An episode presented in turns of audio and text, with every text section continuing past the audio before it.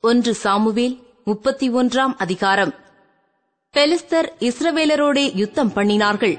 இஸ்ரவேலர் பெலிஸ்தருக்கு முன்பாக முறிந்தோடி கில்போவா மலையிலே வெட்டுண்டு விழுந்தார்கள். பெலிஸ்தர் சவுலையும் அவன் குமாரரையும் நெருங்கித் தொடர்ந்து சவுலின் குமாரராகிய யோனத்தானையும் அபினதாபையும் மல்கி சூகாவையும் வெட்டி போட்டார்கள். சவுலுக்கு விரோதமாய் யுத்தம் பலத்தது.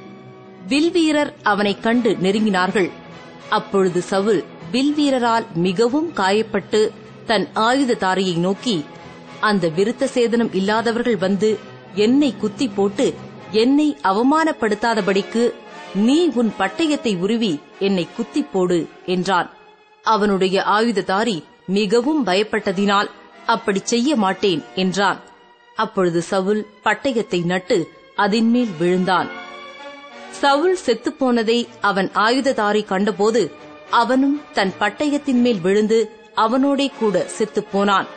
அப்படியே அன்றைய தினம் சவுலும் அவன் மூன்று குமாரரும் அவன் ஆயுததாரியும் அவனுடைய எல்லா மனுஷரும் ஒருமிக்க செத்துப்போனார்கள்.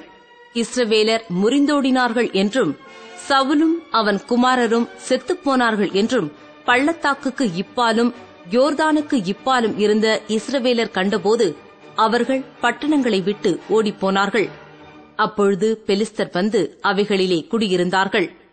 வெட்டுண்டவர்களை உரிந்து கொள்ள பெலிஸ்தர் மறுநாள் வந்தபோது அவர்கள் சவுலும் அவன் மூன்று குமாரரும் கில்போவா மலையிலே விழுந்து கிடக்கிறதைக் கண்டு அவன் தலையை வெட்டி அவன் ஆயுதங்களை எடுத்துக்கொண்டு தங்கள் விக்கிரகங்களின் கோவில்களிலும் ஜனங்களுக்குள்ளும் செய்தியை பிரசித்தப்படுத்தும்படி அவைகளை பெலிஸ்தர் தேசத்திலே சுற்றிலும் அனுப்பி அவன் ஆயுதங்களை அஸ்தரோத் தேவனுடைய கோவிலிலே வைத்து அவன் உடலை பெத்சானின் அலங்கத்திலே தூக்கி போட்டார்கள்.